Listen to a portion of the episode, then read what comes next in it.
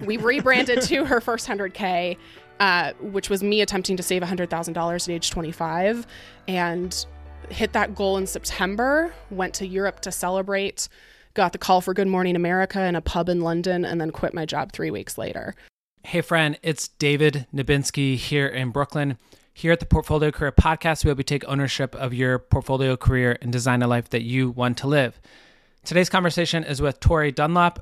Tori is the founder of Her First 100K, a financial education company aimed at young women. She is the author of the New York Times bestselling book called Financial Feminist, which is also the name of her podcast, which was recently rated the number one business podcast. This episode was recorded live in an apartment in Brooklyn with about 20 people. I call these episodes and events podcast mixers. In this episode, you'll learn about starting and building Tori's business, how she thinks about creating content and growing an audience that is now 1.5 million followers on Instagram and over 2 million followers on TikTok. That's a lot.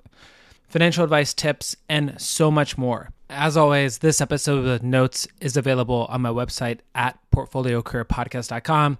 There you can subscribe to my Portfolio Career Substack newsletter that I send out every other Sunday. So excited for you to build and grow your portfolio career. Here we go, Tori.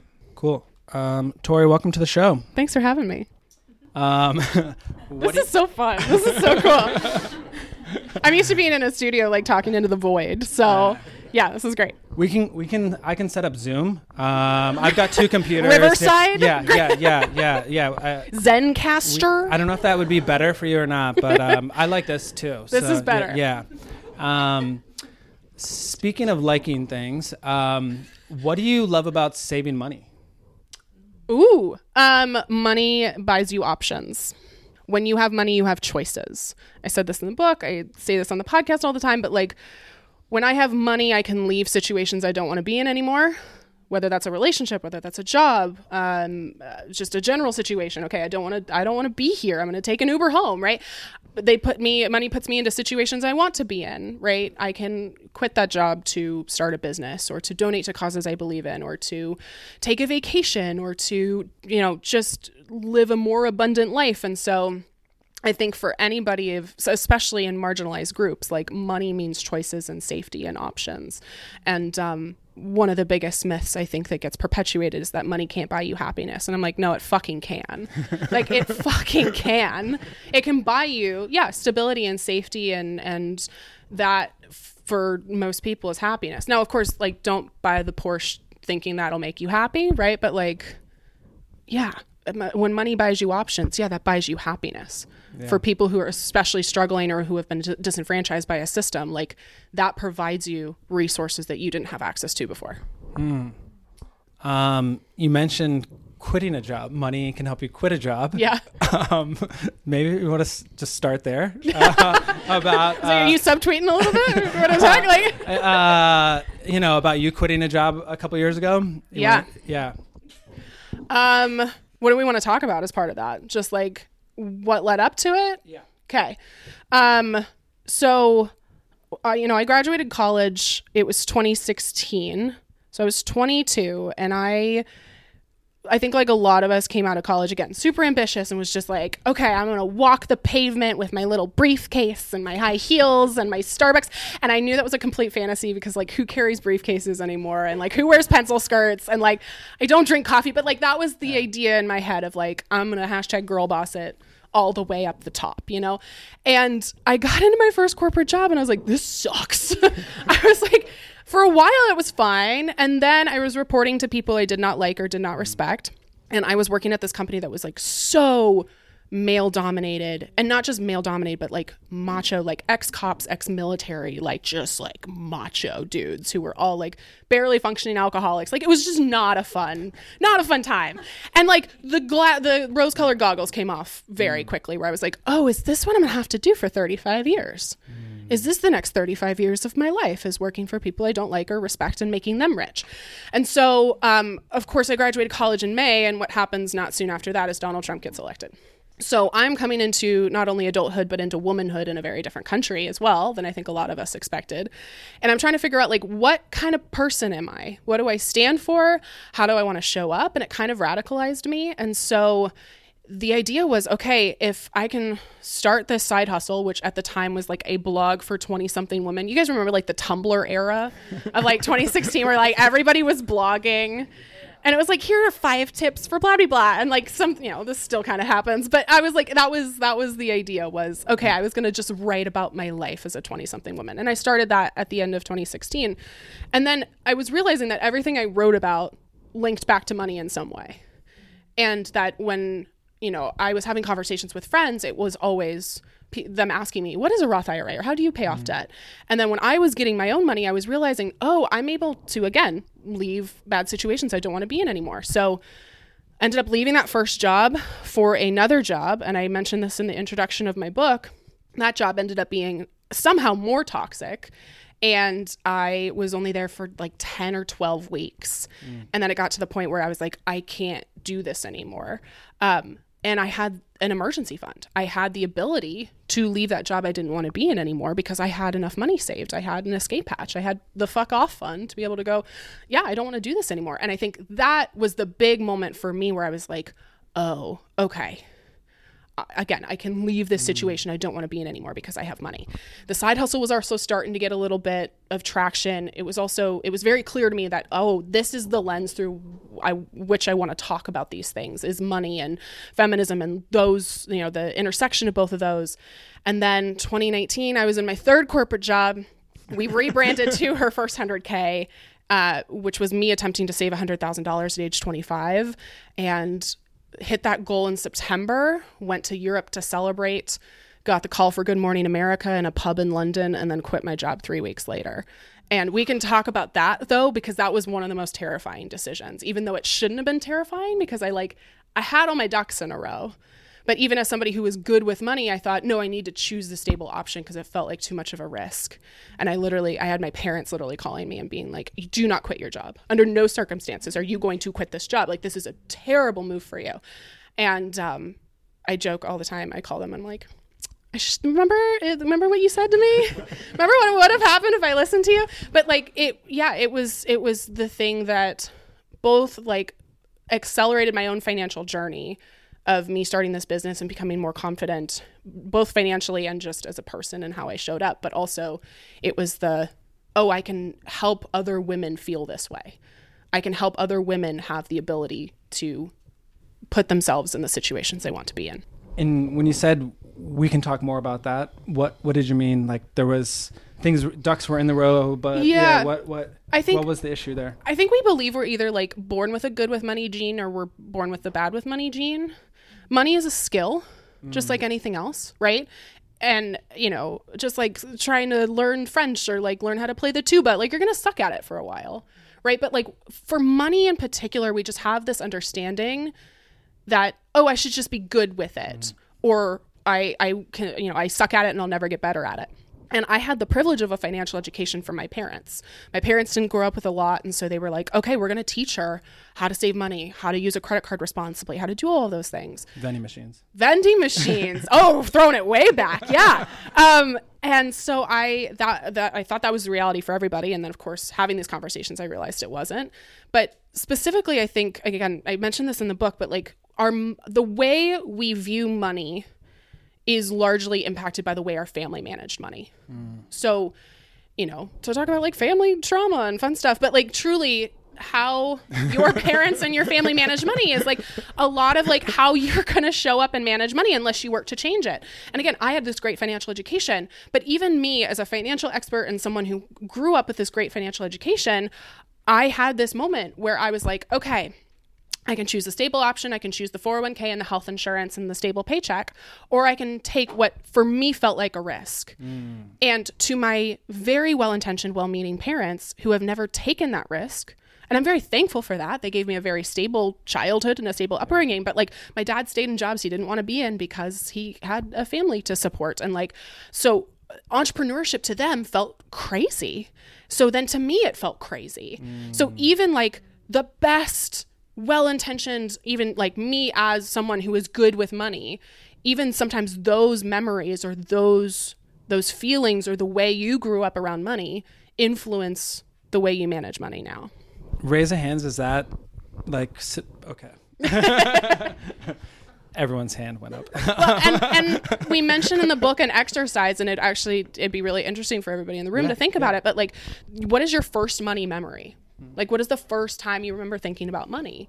And for me, it was I, again I say this in the book. It was like saving up quarters in an Altoids tin to go see Annie the musical because once a theater kid, always a theater kid. Um, but like that was my memory. My my mom told me, okay, you want to take it to the show, you got to save your money like I didn't have an income source. I was fucking five years old, right? But like the act was like, okay, you're gonna put money away if you want something. A lot of other people's money memories are not that positive. It's I remember my parents fighting about money, or I remember going to try to get lunch at school and realizing I didn't have money for lunch at school, mm. or you know, uh, usually it's not great, yeah. right? So we can start just understanding okay, if that is the first time we remember thinking about money or the first couple times we remember interacting with money, how is that shaping how I view money now? Mm. Or how is that shaping how I view people with money? Mm. Because that's the other thing. Money is morally neutral. It's morally neutral. It's not inherently good or bad. It's a stack of government issued paper, right? Yet we put so much morality on it because there's certain people who have a lot of money who are shitty people, Elon Musk. So I think that when we look at that, right, it's it's so easy to think, oh, people with money are bad. And it's like there's a lot of people with a lot of money who are doing really fucking cool things in the world. Mm. So the pursuit of money is not bad or wrong and especially for again, members of marginalized groups, like you need money. You need money to survive. You need money to uplift your community. And you saying, you know what, I money feels gross to me, I'm not going to pursue it, is actually doing you a very huge disservice. So there's this you're talking about this like uh other people's you're talking about this kind of like the emotional side of money yeah i've said like seven things. I'm sorry i'm going on like six million tangents. I get excited. I'm like let's talk about everything i'm down um but i i think that like uh, this idea around like what is our relationship to money is like fascinating, yeah. and like I think there's a question in the book that is like, what will your life look like if you change your relationship with money? Yeah. what do you like? It sounds like you've talked to other people about this question, um, and what does that like look like? What like is that the core question that we should be asking ourselves? I mean, if you set any goal and you don't have the end game in mind, you're you it it's gonna go out the window the moment yeah. things get hard. Right. And that's with anything. That's with, you know, working out. That's yeah. with eating well. That's with like showing up and going to therapy, right? As soon as things get uncomfortable, we're just gonna be like, bail, right? Mm. But when we actually have a reason for doing it, of course, right? Anybody who's ever read any self motivational book is like, find your why, right? Yeah, yeah. we can we can find the words "find your why" in about half of those books, but like, they're not wrong. So it's like, you know, when you when you're paying off debt, for example, like paying off debt sucks. Like it's awful. It's not fun to owe this huge corporation money, right? It's not fun to feel like you're drowning. That's not fun so you might get motivated after you maybe read the book or you you know you talk about money with somebody for the first time and you're like okay i got this. I can do this. Yeah. and then you're going to hit a roadblock at some point. Maybe that's four days in maybe that's four months in maybe that's four years in but like you will hit a roadblock.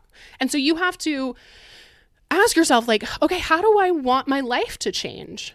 Because what i again wish more people talked about is it's like when we talk about wellness and i don't mean the capitalistic like consumer version of wellness but i mean like showing up as the best version of mm. ourselves kind of wellness. Like financial wellness the rest of it doesn't happen until that happens. Because unfortunately we live in a country where okay if i want to go to therapy i need money. If i want to go to the gym i need money. If i want to do anything to better myself i probably need money.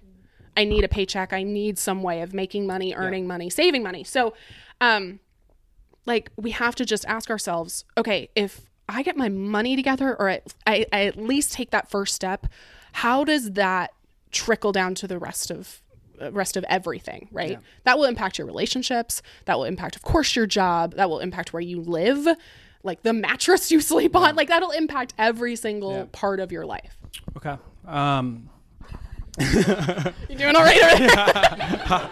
I'm taking that in. I'm taking that in. Um, we're gonna pause. No, I know. I um, feel like I scared everybody. I don't mean to scare everybody, but like it's true. So, um, so we, we've talked about this book. We're looking at this book. Um, there's been some steps before then. Um, you talked a little bit also around how like the your business kind of changed. Uh, I think it was like Victory Media. and Yeah, we still technically operate as Victory Media, but yeah, publicly it's her first. And then it seemed like there was like an unlock from. yeah, Uh, it was like in a mastermind uh, conversation or something like that.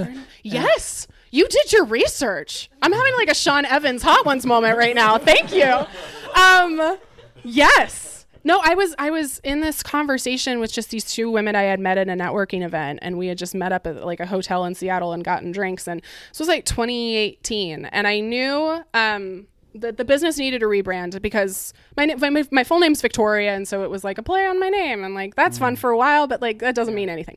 So you know, you read that and you don't know what that business does, who what it is. So I was like, okay, it has to do something with money, but I didn't want to be just like the budget girly or mm-hmm. like the the investing. And again i have a lot of friends who have monikers like this and it works for them but like that wasn't that wasn't it for me. I wanted to talk about all of the things around money but i wanted to talk usually to women and talk about okay how you know money impacts everything and talk about feminism and money.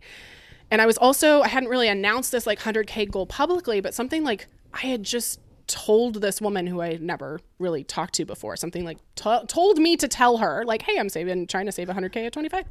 So we're sitting there and we're just talking, and I am, I am stressed about this rebrand. Like, I am by myself, right, running this side hustle. And of course, my little ambitious me is like, you're wasting time every time you don't have a name. And like every every day that goes by and you don't have a fucking name, you're losing everything. Anybody else ever dealt with that before? every day you don't have this figured out is a day you've wasted.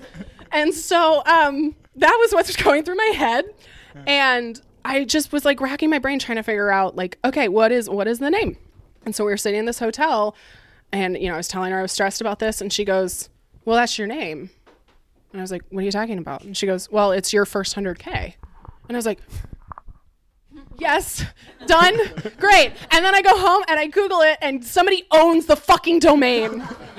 And I'm like, no, no, God, please, no. And then I'm trying U R F I R S T, and then I'm doing, you know, your first one zero zero comma zero zero zero, and that's not working. And I, I know this is the name, and then I'm like, um, I just can't figure it out. And so then I'm having again every day you don't do this is a fucking waste of time. and now you've got the name so you're one step closer but actually you're not at all cuz you know they wanted to it was like a GoDaddy like oh you can submit and negotiate for the domain. And I'm like no, I'm not going to do that. I don't know how much money this is going to cost and also I'm not going to let somebody else negotiate for me. I'm going to do it. So I am with a friend in New Orleans at a bar and I'm talking about this. yeah, I love New Orleans. We were on a self-guided Sazerac tour, which should tell you where I was at mentally at that moment. This was like day five, and if you know me, and I've gone five days without talking about work, like that is crazy. But we had somehow managed to go this entire time and had not talked business. And we were sitting at the bar, and he was like, so you're trying to rebrand, right? And I was like, yeah, I'm just stuck. It's your first 100K. It's very clearly that, but like, somebody owns a domain, blah, blah, blah. And he's like, what about her first 100K? And I just, I don't know. I hadn't thought about it because I was so focused on like, it has to be this. That's something even better I hadn't even thought about until somebody would then was just like, duh, what about this? Bought the domain on the spot. Boom. Yep. And But- the, yeah. And the rest is history. And the, but the classic version is like technically I didn't come up with the name, and I didn't come up with the second version of the name either. like it was from talking with other people, and I, mm. I think again, entrepreneurs we get into this thing of like it's my idea, and somebody's gonna steal it, so I can't say anything. Nobody's gonna fucking steal your idea.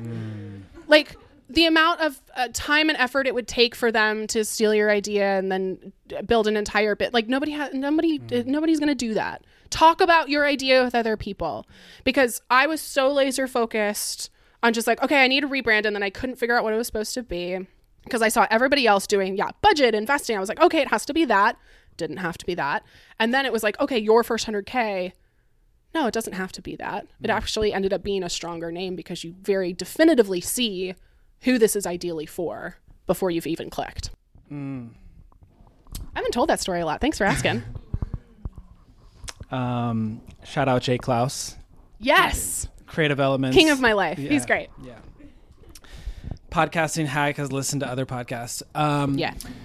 Uh, so that was an inflection point, and uh, I think there's been another inflection point was like TikTok. Yeah. Um, but like 2021, you had like a couple thousand followers on Instagram, and then you were like, okay, let's try out TikTok. And 2020. Yeah. Yeah, 2020. Yeah. And then now you have 2 million followers on TikTok, 1.5 on Instagram. Uh, how'd that happen? Good question. Um, we could spend another two hours talking about all of that. What do you want to know specifically, like marketing wise, how we did it? Um, talk to us about the role of like script based uh, TikToks. Mm-hmm. Sure. Um, I never write a script for anything. That's a fun. Elias knows that better than anybody. Um, I don't script any of our content, and I think it's because like I know our brand so well at this point, and I know what people are asking for. Like a lot of people found us on TikTok, and they're like, "Oh, like you just started this," and I'm like, "Nah, I've been at this for years." Like just figuring out like what kind of content connects with people. How do I like even talk about not just our brand, but like how do I educate people about money? Like, what are the metaphors that click for them? What is the way that I can approach this in a way that makes sense? And so I think um, TikTok just was like, okay, let's take everything we're already doing and let's try this on this new platform. And the other thing I did was like a lot of us, I got on TikTok in March 2020 because I was bored in the house and I'm in the house bored. And I was like, okay, I'm just going to start watching content. And then I just watched, yeah, like months and months before I produced anything. And then the fifth video we did ended up going like crazy super viral. So we got, I think, 70,000 followers in like two days on TikTok. And then it was like in less than a year, we were at like a million. Like it was mm. just kind of crazy how quickly it blew up. And it was because, like, yeah, we had honed what we knew we wanted to say and how we wanted to say it. So I think with like specifically the kind of content we create, if anybody's a marketer or an entrepreneur trying to create content, for me, it has to be three things. Content has to be aspirational in some way. So it has to be, oh, I want that, or I want that feeling, or I, I, I want that thing, right? So aspirational, educational, right? You want to learn something. You don't just want to feel, again, sold to or whatever. You want to feel like, oh, I'm taking something away from this, and entertaining. And if you can do one, you've got a video that does pretty well. If you can do all three, your video is probably going to go viral. And that is still the method that I use to create content on TikTok or Instagram or anything else. And so it was really focusing on okay, I already know this audience, but I went to TikTok truly thinking I was 25, 26 at the time. Oh, this is 17 year olds doing dance videos. And like, I hate that I thought that because it's like, yes. And there were so many people that like needed this content, wanted it, and it completely transformed our business. It drove our podcast to the top of the charts when we launched it. I think it was probably one of the biggest, if not the biggest, way that we sold books. Um, it, you know, increased our Instagram following and everything else too. Got me speaking engagements and brand deals. So like, it was just really interesting to like be there right when things were starting to explode. And there's still opportunity on TikTok. Um, that's the other thing you hear as a marketer. It's like TikTok's dead. I'm like, it's not dead. Mm. It's getting harder, but yeah. it's not dead yet. Um, you mentioned the three like categories, but the it seems like some of the viral videos have been this like negotiating with your boss use this script. Sure. Oh that's what you mean by scripting content specifically yeah, i'm glad where we, i'm glad where we went though. Yeah. Um, but um talk talk to us about that kind of like use this use this like uh, uh trying to get a new job and uh use this like yeah.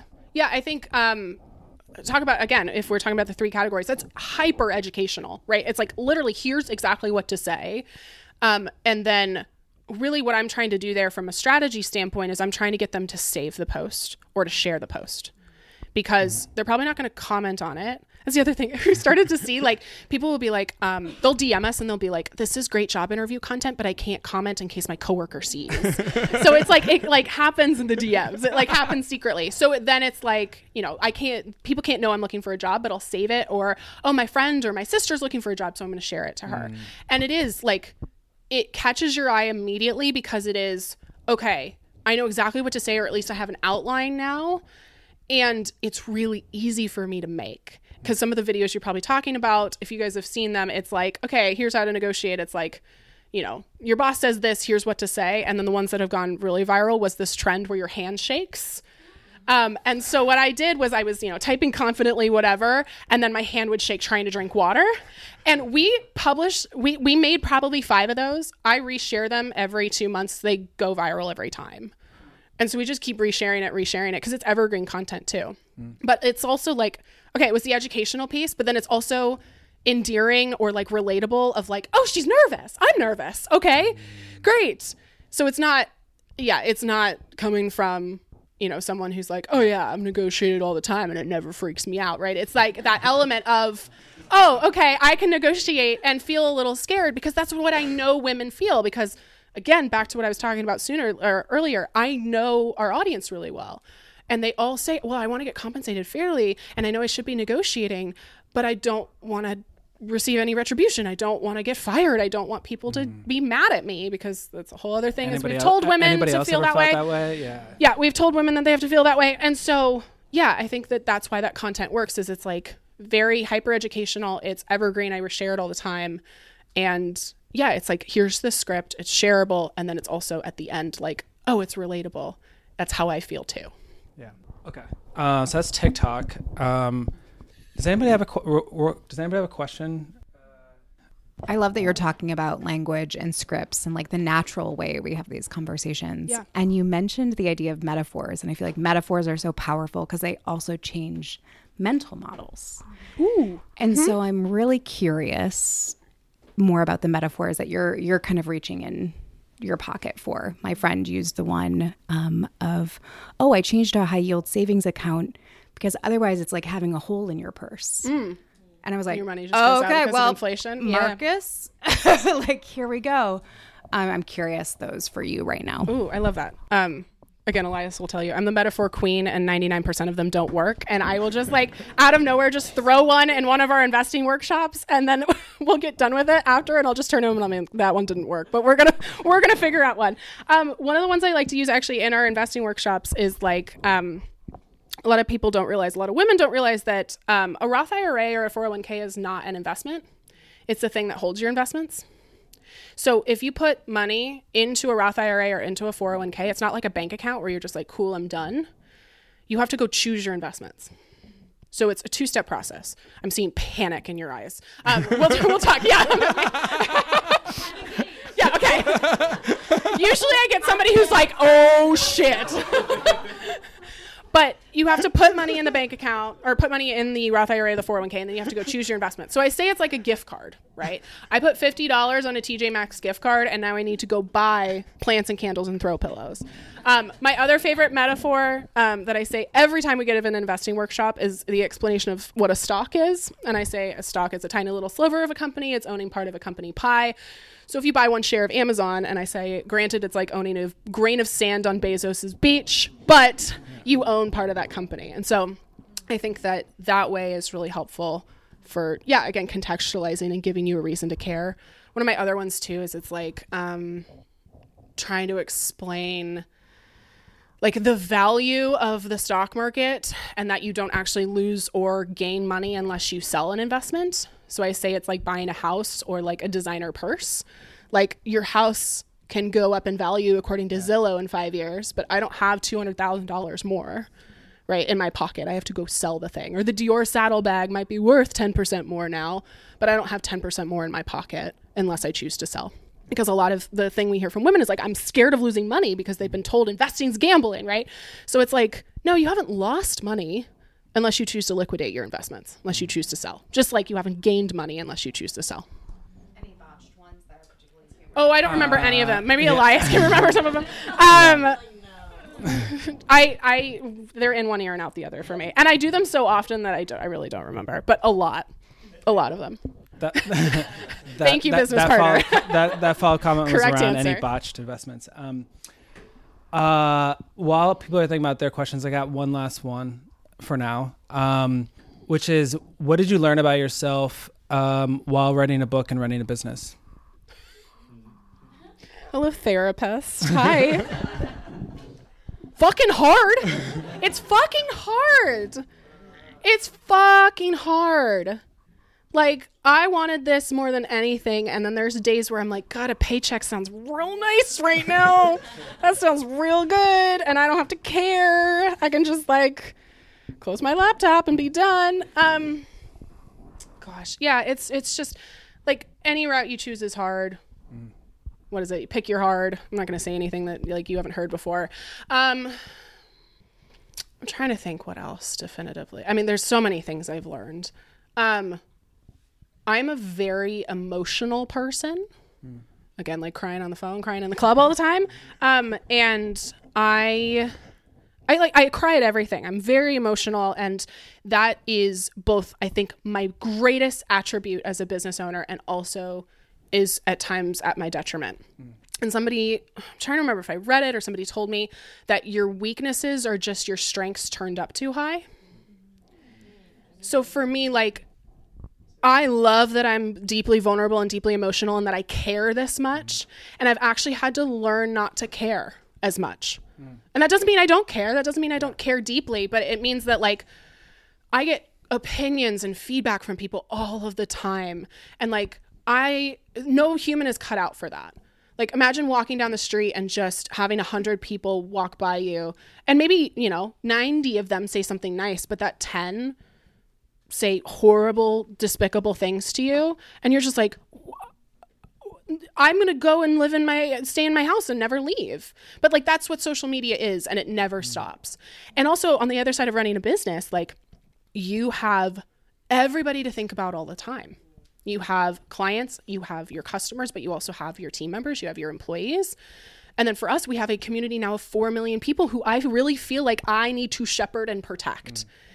And um, that makes me really emotional and really scared and really um, I, I just care so deeply.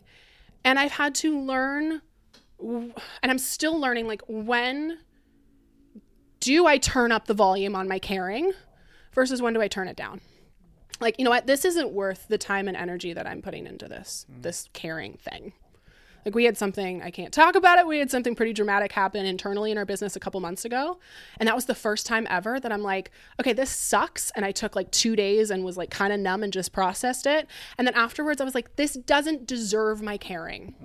This doesn't deserve my caring. I've cared a lot about this thing and put a lot of energy toward it, and it is no longer working. So we are turning down the volume on that caring. Um, does anybody know the Enneagram? Okay. I'm an Enneagram 2. That shouldn't shock any of you if you know me a little bit, which is like the like the giver, the carer, the like safekeeper of just like you know, I'm going to walk 5,000 miles for you, but also I need to be thanked for it. That's the that's the thing about twos is they'll do anything for you, but they need acknowledgement. Um so like it's it, I think it's what makes me great as an entrepreneur, but it also is at my detriment often. It's just like I feel so deeply and I care so deeply. And so rather than shutting that off because that's not helpful, that's not authentic to me, just figuring out, okay, what deserves this amount of emotion or caring? And where can I channel that that's healthy and what doesn't deserve it? Still learning it, by the way, Yeah. Im- imperfectly. Questions? Have you learned any negative limiting beliefs from the comments that you received on TikTok and Instagram? Oh, that's a therapy question. 95% of them, I'm like, oh, bring it the fuck on. because I get to make content about it. Some of our most viral videos are like men being like, you're fat and ugly and you don't have money. And I'm like, bitch. and then I do bank account screenshots and I'm like, hmm, how's that working for you? Um, those are my favorite, honestly. Like literally, we have this video going viral, and I, I do this on purpose. I stoke. Th- I'm like I'm like I know it's gonna get you, and then I know it's on the wrong side of the internet once I start getting these comments. But I've made two of these videos, and I keep resharing them, and it's like things men have said to me when they discover I'm a multimillionaire, and these are true. It's literally like, like no, you're not, or not when you dress like that, or oh, my favorite is um a million dollars isn't that much money. I'm like, okay. and so literally like there's this video of me and the TikTok filter is just like changing colors at like that speed. And it's just me dancing in my kitchen. And I purposely did it while I was moving. So you can't see I don't have a couch. I have cardboard boxes. So then all of the comments are like you live in that house? And i'm like i got you. It's so good. It's my favorite. Um i'm trying to remember your original question. I got really petty Uh, limiting beliefs uh, in terms of money Oh. when it uh, recurring comments. Limiting beliefs, overcoming comments, Yeah. dealing with the comments. to get really really really vulnerable with you as a white person i am terrified of not being as inclusive as i should be or could be i'm terrified of that and always both from a like cancel culture chaos standpoint but also just like i want to do right by people. I want to use a platform that we have to do right by people. And like i have privilege and with that privilege comes a responsibility. And so i'm always nervous that like i'm not doing enough with that privilege or i'm not acknowledging it enough. And so actually one of the things that kind of sends me into a spiral often is like people even who don't follow us know nothing about me calling me a white feminist it's always really scary because I don't I don't want to be that, right? And so and I I there's so much of our content that is really focused on of course inclusivity and all of those things, but you always wonder like can I be doing more? Should I be doing more? How I how can I be doing more? So, yeah. Tori, I'm wondering if you could talk a little bit about, you know, that point when you decide to walk away from something that's toxic and Yeah. you're like, I can do it. I have like the emergency fund, but like it's really scary. And how kind of how did you walk away and what did you tell yourself? I'm Yeah. just really curious how you did it and kind of finally took that step. Yeah.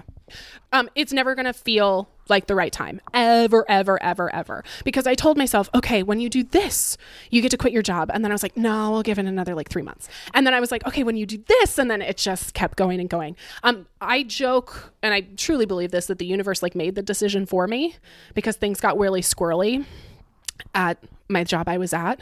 They did not like that I was on Good Morning America and they weren't. And it was just like, oh, your side hustle's taken off. And I think they felt a little concerned and weirdly threatened by that. And so we were having conversations of like, okay, is it time for me to leave? And my direct boss was great and actually sat me down. It was like entrepreneur to entrepreneur. Like, you have money in the bank, you have momentum, you have a business. I would go for it and kind of gave me that permission slip I needed. Um, so, yeah, it's never going to feel like the right time. I will say, I think there's two kinds of people who pursue entrepreneurship. Um, one is the uh, like archetype of the old ducks in a row, and that's me, which is like, okay, I need the emergency fund, and then I need the emergency fund for the emergency fund, and then I need the safety net for this, and then I need all the rest of this. And if that makes you feel better, great. That was the permission slip I felt like I needed. Other people, and again, there's parts of this that I would not advise, but some people are the fling yourselves off the cliff and figure it out on the way down. you can usually self-identify identify pretty quick. Um, but some people need that, like honestly, like desperate energy of like, okay, well, we're falling and we got to figure out the parachute before we crash, right? And I'm just. Do you call it Power power top? power bottom. The power broke. oh yeah, sure. You got to figure it out. Yeah. So Power. I mean, it's you kind of got to figure out which one you are. But yeah, you're never gonna feel ready. Um, I would also say, truly, I recommend a side hustle if you can swing it. It's so much easier to build something on the side and be able to test things and like I was able to give my business the time and space it deserved. I wasn't asking too much of it too soon because if I would have gone all in like too early, even earlier than I ended up doing, you know, I would have made decisions out of desperation rather than what was smart. And, you know, I could take my time in building things and test them. And if they didn't work, no worries because I had my nine to five. And, um, your nine to five is like your first investment even if you never like i've never pursued vc or anything right? Like that was my investment was like okay i have my nine to five salary and that's the stability i need to invest back in the business. And then yeah i was able to grow at the pace i wanted and i wasn't asking too much of it. And then feeling really bitter when it didn't work out. Like you want to love what you're building you don't want to get to a point where you're like oh this should be paying my bills and it's fucking not. So like i'm not having fun anymore. Um, so if you can side hustle and like grow it on the side, prove your concept, prove all of that, it's a lot easier, at least for me. Cool. And then um, I guess to to wrap up this part, um, any parting thoughts for 2024 financial wellness? Um, high yield savings accounts. So- Definitely. her first 100k.com slash tools. Um, yeah, I mean, we have a book and podcast with all of it, but really it's about first identifying like what are your beliefs about money? Like what are your hangups? What are the narratives you've been believing about money? Again, do you believe that the pursuit of money is bad? Do you believe that talking about money is taboo? Do you believe that again, oh, money can't buy me happiness? No, it can. So just starting to understand like what are my beliefs about money? How can I get to a place where I like the, way I view money, or at least money and I have a better relationship. Um, second thing is to just just like anything else, any other goal, right? If you say I'm going to go to the gym every single day, that's not going to happen. Like be realistic with yourself. Like okay, I'm going to completely change my money overnight. Like that's not going to happen. So maybe it's just yeah, I'm going to open up a high yield savings account, or I'm just going to you know work to pay off my credit card debt every time I get a little bit extra money. Um, it shouldn't be this big audacious goal because like you, if you don't have a plan, right? Goal without a plan is just a wish. So we have to set a goal that actually makes sense for us, that we're not biting off more than we could chew, and then give ourselves a plan to get there. Um, and then my favorite strategy um, is a money date, which is a dedicated time for you to look at your money. And if you're managing money with a romantic partner, do this with them. But sit down, we call it financial self care for like an hour, at least an hour a month you know, get a glass bottle of wine, down comforter cocoon if this makes you nervous, like, and sit down and actually look at your money. Like, what's working, what's not? What did I spend money on this month? What am I investing in? Can I increase my 401k percentage if I'm managing money with a romantic partner, even if I'm single? Like, how can I use money as a tool to build the life that I want? Love it, love it, love it, love it. And um, where can people stay in touch? Where can they learn more? Where can, yeah, all those things. Herfirst100k.com and Financial Feminist is the book and podcast. Let's give it up for Tori. Thank you.